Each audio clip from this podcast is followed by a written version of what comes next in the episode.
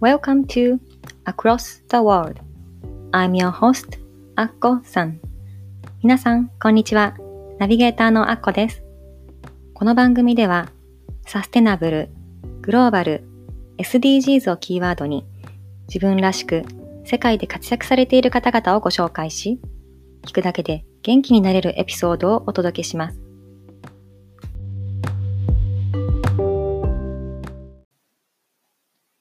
Welcome to Across the World Episode 9皆さん、こんにちは。Across the World ナビゲーターのアッコです。第9回目の放送へようこそ。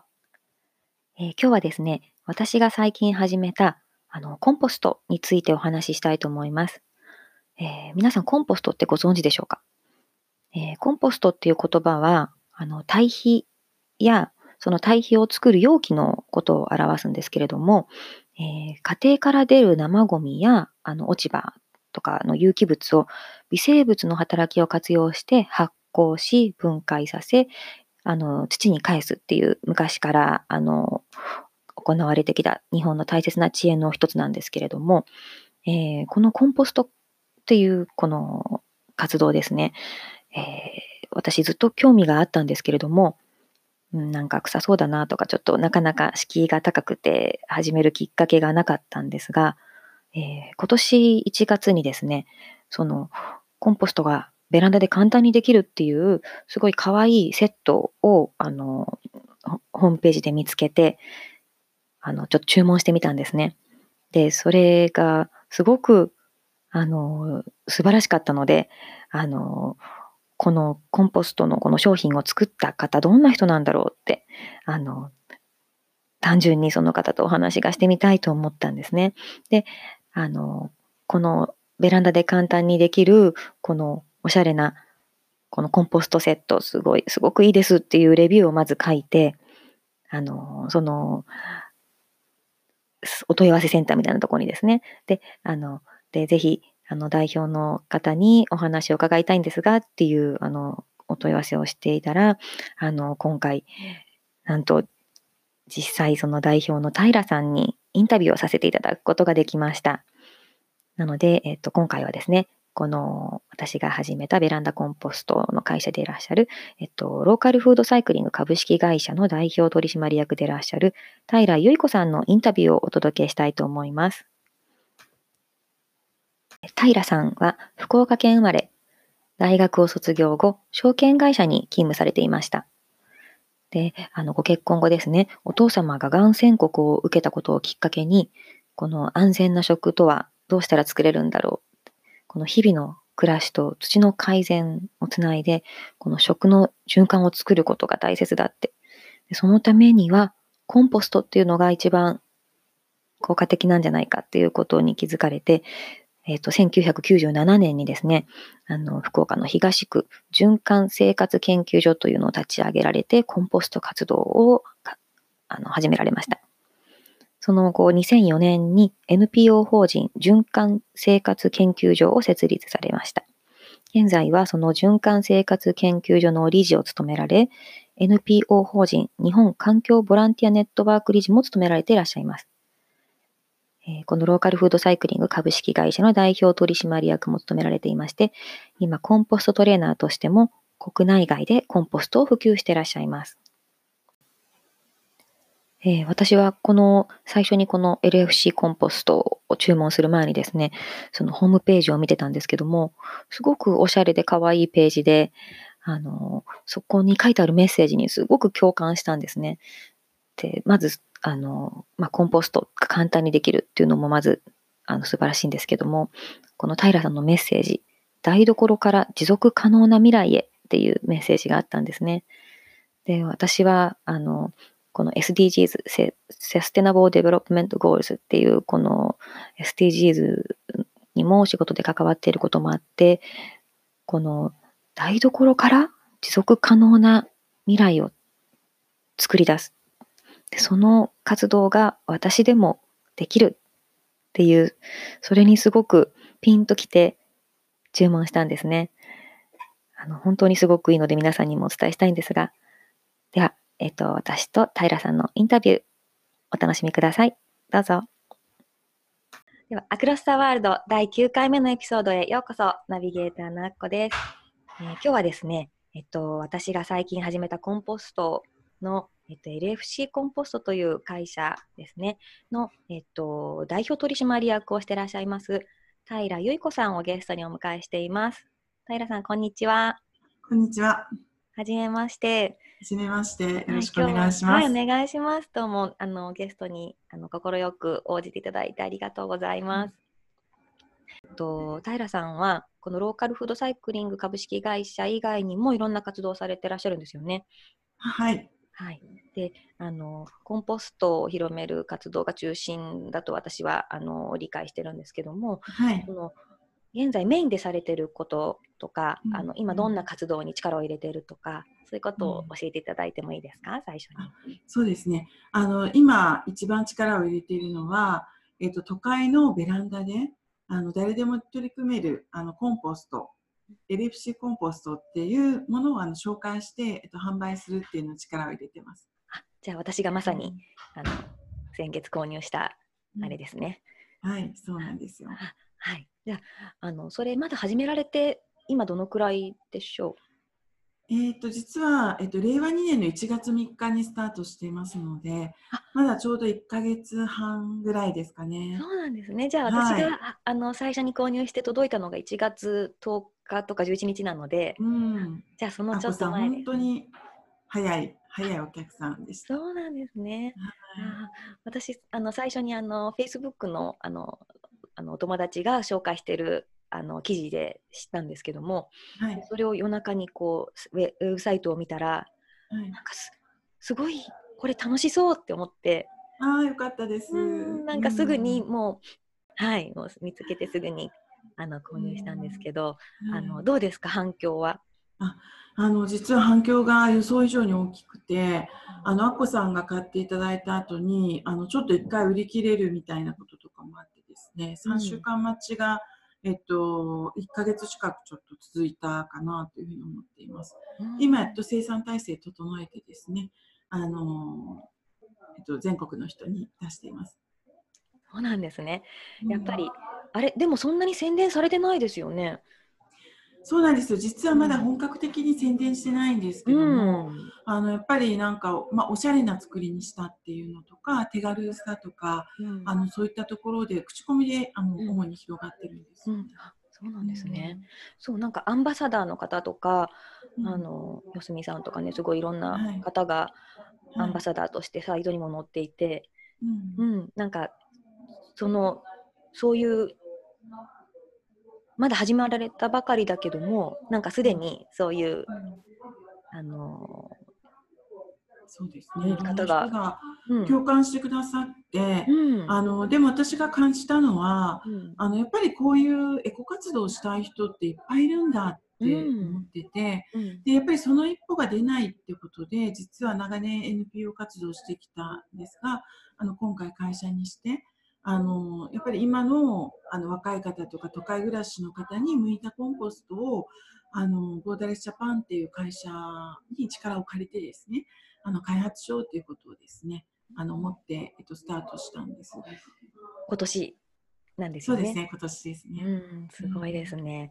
はい、で、その、あの、私が最初にまず目に留まったのが、あの、はいグレーの、すごいおしゃれなバッグなんですけど、はい、あれとかも本当、実際届いてみて、結構、ああいうウェブショッピングって、写真となんか届いたらがっかりっていうのがあると思うんですけど、この、はい。今回のこの LFC コンポストの品は、うん。来てみて、うん。なんか想像してたのよりいいっていう。ああ、よかったです。うん、使い心地とか質とか、あのファスナナーもすごいきちってちゃんと閉まって防水で、はい。はい。雨の日ベランダに外に置いといても中に染みたりしないし、匂いもそんなちょっとねコンポスト臭いかなって思ってたんですけど全然なんか、あのうん。そんな臭くもないしなんかすごいあのあの袋も破けないし、ああ、嬉しい。すごいなんか嬉しいです。うん、なんかクオリティもあのん。デザインも素晴らしいなと思って、うん。うん、あれは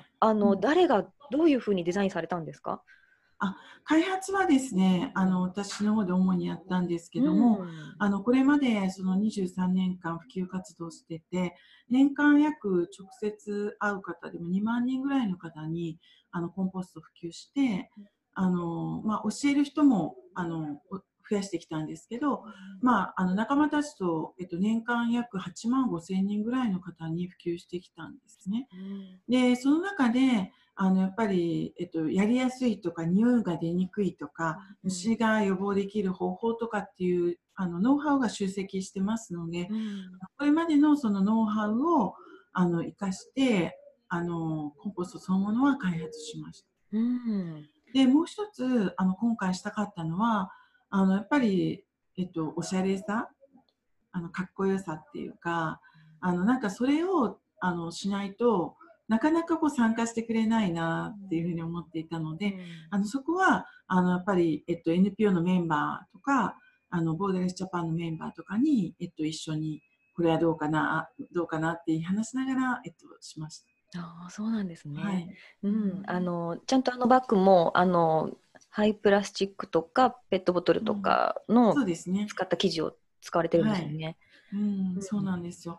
で、できるだけあの自然のものであのするってことで、あのコンポストに生ゴミ入れるんですけど、生ゴミを入れる相手側をコンポスト機材っていうんですけど、うんうんあのそれもまあ天然素材を使ってですね、科学的なものは一切ですね。うんうん、それとあの中袋ですね専用の袋もあの、まあ、そのうち土に分解していくような形でああのなうん、そことか抜けていくと思うんですが、まあ、それはもうあのそれでいいですっていうこうんとで、あの最初の立ち上がり機能とかあの保温効果とかをうん。うんあの袋でするとか、あうん。のそういったことをですね実現できました。ああそうなんですね。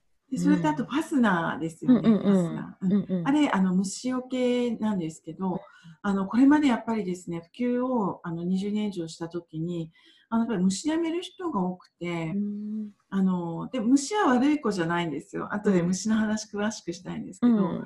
あのとてもいい子なんですけど、あのやっぱり入ると嫌がるので、うん。あのそれを防ぐ防ぐ方法っていうのをずっと編み出してきて、今回、あの止水ファスナーって言って、うんあの防水加工のファスナーをすることで、あの虫がそのファスナーの部分から入らなくなりました。うんあれも独自に開発されたんですか？そうなんですよね。あのファスナー自体はあるものですね。うんあのいろいろ探し回ってうん使いましたけど。うはいん、すごいですね。なんかあの多分その20年以上のあのご経験が生かされているっていうもうすごいあのなんかん置いとくベランダに置いとくだけでもなんか可愛いっていうか、うんあのありがとうございます。うん、なんかこうコンポストでこう、私だまあそれが大きくなってくると本当は段ボールぐらいもっとがっつり量をやりたいなってなんとなくうん。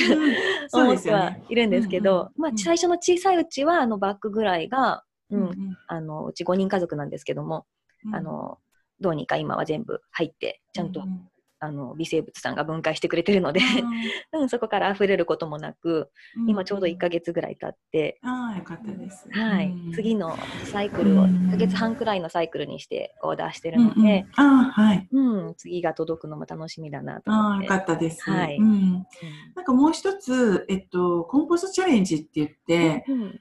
その LC コンポストも初めてだからちょっとどうかなっていう方向けに、あの3週間のトライアルキットっていうのを同時発売してます。うんうん、それは、うんあのリピートで届くものでなくて1回まずやってみようっていうセットそうですね。うんはい、そうなんですよねで。その入れ物のままそこに種を植えたりして、うん、おそうですね野菜と。か石油そっていうセッう、うん、トですね。3週間後にできたら土を足して、た種までセットについているので、うんうん。まあ、ガーデニングセットっていう感じになります、うんいいですよね。私あれ自分でやってみて本当にいいなと思ったからお友達にもなんかプレゼントしたいなと思って、うん、そういうのにあのでも毎続けられるかね？お友達は分からないじゃないですか。うん。うん、だからそういう方にちょっと一回やってみてっていう意味で、うんうんあれはいいかなって。はい。い。やーそうですね。うん。あのしかもやっぱり自分が今までゴミ箱に捨ててたもので野菜に変わったっていう、うんなんかね結構感動するんですよ。そうですよね。オフィスとかでもできますよね。そううん。そう後ほどまたあの後で鉢持ってきますけど、うんうん。ぜひ見てみてください。うん。ね。そう、なんか食べあのお残したうちあんまりね男の子がっつり食べるのでは食べ残しは全くないんですけども あのやっぱコーヒーとか紅茶の茶殻とかも入れて、うんうんね、いいんですよね入れて、はい、もちろん大丈夫です。うんうんそうだからこれってカフェとかでもやってほしいなと思ってああ、そうでしょう。んやりながらねうそう。うんん。なんかあのオランダとかではね結構もうそれ普通にやられてるカフェとかも多いみたいなんですけど、日本はまだまだですよね。だからそれを本当これを広めたいなという思いであの、うん今回インタビューオファーさせていただいたんですけどうも、ん。うんあっこさん、ぜひ一緒に広めてください。はい私でよろしければぜひ。はい。これもたくさん聞いてくださってね、うん。いろんな方に広まったらいいなと思うんですが、うん。はい、じゃあ、えっ、と、そうですね。あの、ホームページとかにも書いてあったんですが、平さんが、このコンポスト活動を始めるきっかけになったことも、ちょっと伺いたいんですけども。あはい。えっと、スタートはですね、もう25年近くなるんですが、あの、私すごい大好きだった父がですね、あの、がん宣告受けたんですね。えっと、肝臓がんの末期で、余命3ヶ月を宣告受けたんです。で、その時に私、あの、結婚して大阪に住んでたんですけど、もうこれは大変だと思って、あの、一緒に福岡に戻ってきた、私、戻あの福岡に戻ってきて、医者をあちこち回ってですね、あのいろんな先生にあのどうやったら助かるのかって話したんですがあのやっぱりどこに行ってもなんかその何パーセント何ヶ月後に何パーセント死ぬとかあのやっぱり生きる話がなかなかなくてあの悩みに悩んであの家に連れ帰ってですね食用生をして余命をあの過ごそうかって話になりました。であの食用生っていうのは無農薬の玄米菜食であのメニューが決まってるんですね。うん、ケールとかの青泥を作ると、あの大根のすりおろしと人参のすりおろしと煮物と味噌汁と玄米ご飯っていうのが決まっててあのそのメニューを1日3回食べるんですね。あ、それがもうそういうのが、あの、がんの方にもいいっていうふうに、なそうですね。やり方があはい、るんですね。その当時食用生っていうので、うん。あの熊本の方の三隅っていうところの病院でされていまして、うん。あのそこに習いに行ってですね、うんうん。あのじゃああの父に本を一冊渡してでこれで家に帰るのどうかって言ったら一晩で読んでですねあの翌朝一緒に帰るって言ってくれてあの家に連れ帰ってでそれからもう私も大阪から引っ越してきてですねうんあの食事の担当をしてしました。であれまでごめんなさい。お大阪に、お仕事で大阪に住まれてたの。えっと、結婚して大阪に住んでたんですよね。うん、で、それも。で、まあ、うん、旦那も、えっと、まあ、仕事辞めてくれて、うんまあ、一緒にあの看病であの仕事を福岡であの探してくれるってことになってスタートしました。そうなんですね。うんはい、でところがですねあの翌日からですね大きな壁にぶつかったんですよ。翌日。うんでそれは、えっと、無農薬野菜がないっていうことなんです。うんで福岡市中ですね走り回って2時間ぐらいかけて見つけた野菜があの古くて高いんそうなんですよね。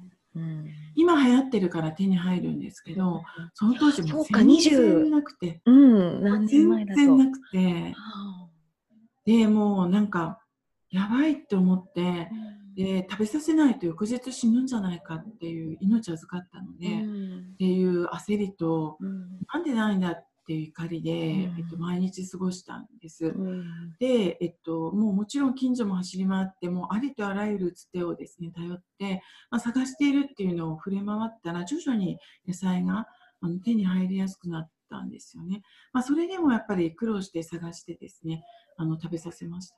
そしたらだんだんあのお父さん元気になってあの顔もですね抹茶色っていうかどす黒かったんですよ肝臓悪かったのでそれがだんだん色白になって元気になってくるんですよ。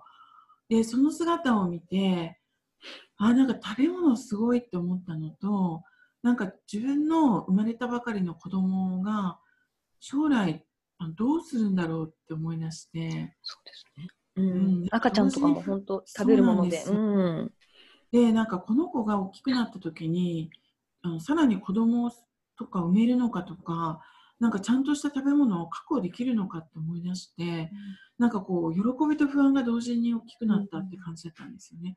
で結果ですね父は亡くなったんですけどあの命が2年延びたんですよね。その間もそんなにすごくずっと苦しまれたっていうわけでもなかったんですか、あそうですね。うんあのまあ、最後、家で見とったんですけど、まあ、親戚中囲んでですね、もう本当、ブッダみたいな感じで、あのもう何日か泊まり込みでみんなで周りに一緒に寝てっていう感じだったんです。が、うん。まあ、安らかでしたうね。ん。あーうん、やっぱり家族ってお家でっていうのが一番、うん。うん、いいなと私も思います。ね。うん。うん。で私もやっぱり、えっとまあ、OL とか大学時代とかもやっぱり食べ物とか結構いい加減にしててうん。でも父が教えてくれたのはやっぱり食べ物そのものが人の存在をあのいるかいないかを変えるとかあのすごく大事なことだっていうことをですね改めて教えてもらいました。うんでその2年間の間にやっぱり、えっと、なんて子育てをしながら看病をして、えっとまあ、食材調達と作るのに、まあ、1日6時間ぐらいかけて残り時間で子育てとか家事とかしてたんですよね。えっとなので、まあ、あの近場でうろうろしたっていうか、まあ半径2キロで過ごしたっていう経緯があるんですよね。であのそのやっぱり日々がすごくこう退屈かって言われたら実は半径2キロの暮らしがすごく楽しくてあの今まで気づかなかった小さな自然のこととかあの近所のおじさんのこととかあの土地のこととかなんかいろんな自然のこととかも考え出してあなんかやっぱり子どもの頃恵まれてたんだなってこととかあのやっぱ都会の中でも自然はあるってこととかあのでいろんなことを自分ごとで考え始めたんですよ。あのまあ、それが今の活動に非常につながっているっていうところが大きいですね。うん。それでじゃあお野菜がないってなってじゃあ作る、るかっていうふうにうん。ななられたんですか、そうですね。うん。あの実際に耕し始めましたし、うんあのいろんな仲間と、えっと、そういった活動を始めて、うん。えっと、その中の一つに、えっと、畑もしてたんです。東区循環生活研究あの研究所っていうのを立ち上げたんです。うんうん。で、えっと、それはあの私が福岡市東区に住んでいたのであの東区の中の循環生活を研究するっていうですね部署であのコンポスト活動をあの普及しようっていうふうになりました。うん。それはその畑みたいなのが近くにあったんですか？そのそうですね、うん。はいありましたね。であのすぐコンポストに行ったわけではなくてうん。あの実はその父があの看病しながらあらゆる環境にいいことを探し回ったんですよね。でもなかなか根本的なことを解決するものがなくてあのその中で母の手習いで習ったコンポストがあの入れた生ごみが消えていい土になっていって、うん。あのできた堆肥で育った野菜がめちゃくちゃ美味しいんですよね。うん。腐りにくいし、うん。美味しいし、うん。であの工夫すれば化学肥料も全く使わなくてもいいし無農薬も使わなくていいっていうことからあコンポストをしたらゴミも減って環境も良くなるしうん。あの日々の暮らしのことだからみんなが自分事として参加してくれるんじゃないかって思ったんですよ。だから日々の暮らしとあの土の改善をつなぐことであの世の中があのなんか安全な野菜が生産できるっていうふうに思いました。うんあそれでご家族であお母様も一緒に始められた、そうですね。一番最初に母を誘って、うんあのそういったあのまあ青年団活動とか、うんあの東区せ、えっと、循環生活研究所とかっていう活動をスタートしました。うんそれその時まででもお子さん小さかったんですよね。そうですね。うん。で、一人はあのもう生まれてて、0歳からあの父の看病一緒にっていう感じだったんですけど、うんで2人目が、えっと、父が亡くなった直後に生まれたっていう感じですね。ね、そのただおお子さん小さいお子さん2人育てるだけでも大変なのに、そうういう私もコンポストねあの義理の父が昔からやっていて、ん、うん。あのいいなっていうのは分かってたんですけども、うんそれをじゃあ自分でやろうってなるとうんちょっと敷居が高いっていうか、うん。何からどうやったらいいんだろうっていう、うんうん。あのでそこを調べてやろうっていうそこまでのこうパワーがなくて結局うん。もったいないなって思いながらも生ゴミずっと捨ててたんですけども、平さんはそれをじゃあもううん。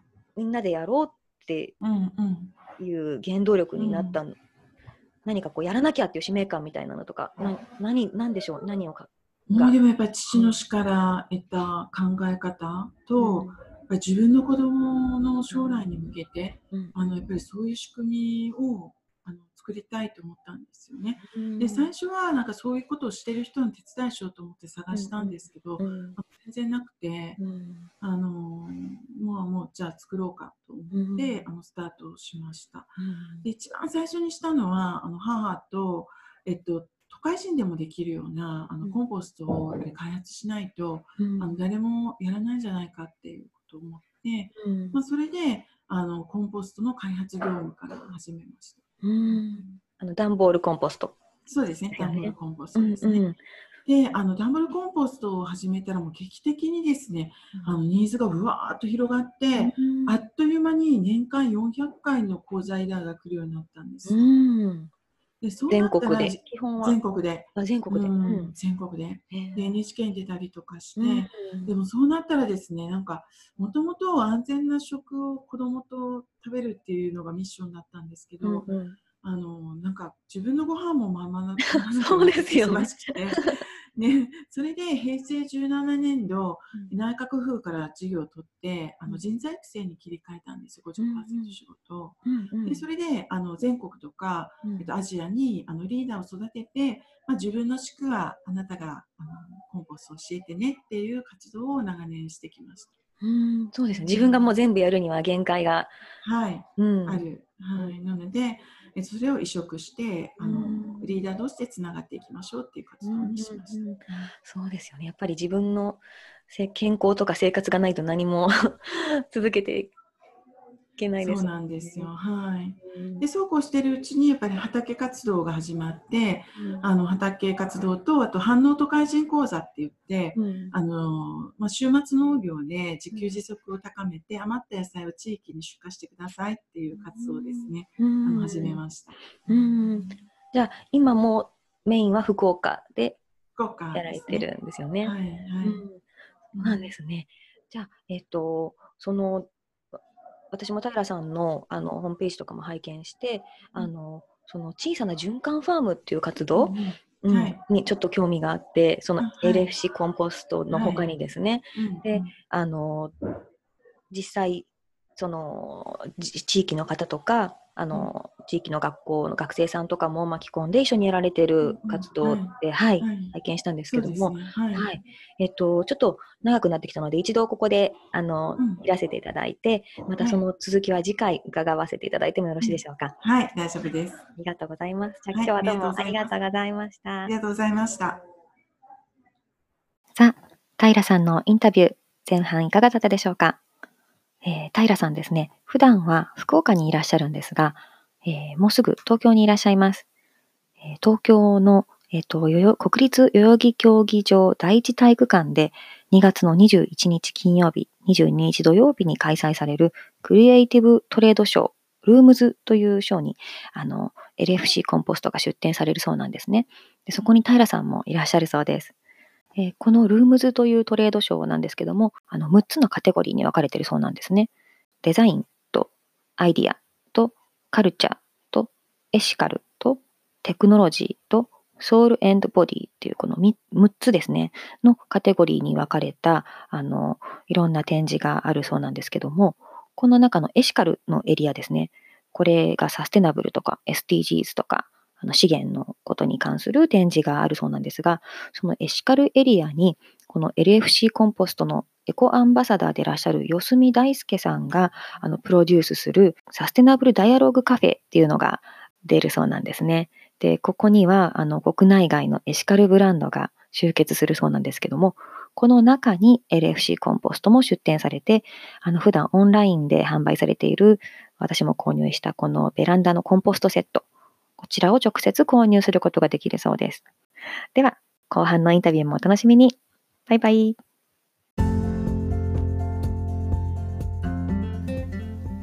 Thank you so much for listening today's episode. 今日のエピソードはいかがでしたか？ぜひ皆さんからのご意見を伺いたいので、番組ホームページ www.acrossg.com www.net こちらからご意見、ご感想をお聞かせください。番組の Facebook グループもございます。Across the World Community というのがございますので、ぜひご参加ください。番組の登録もお忘れなく。この番組を楽しんでいただけたら、ぜひお友達にもご紹介してくださいね。昨日よりもちょっと誇れる自分に。では、次回もお楽しみに。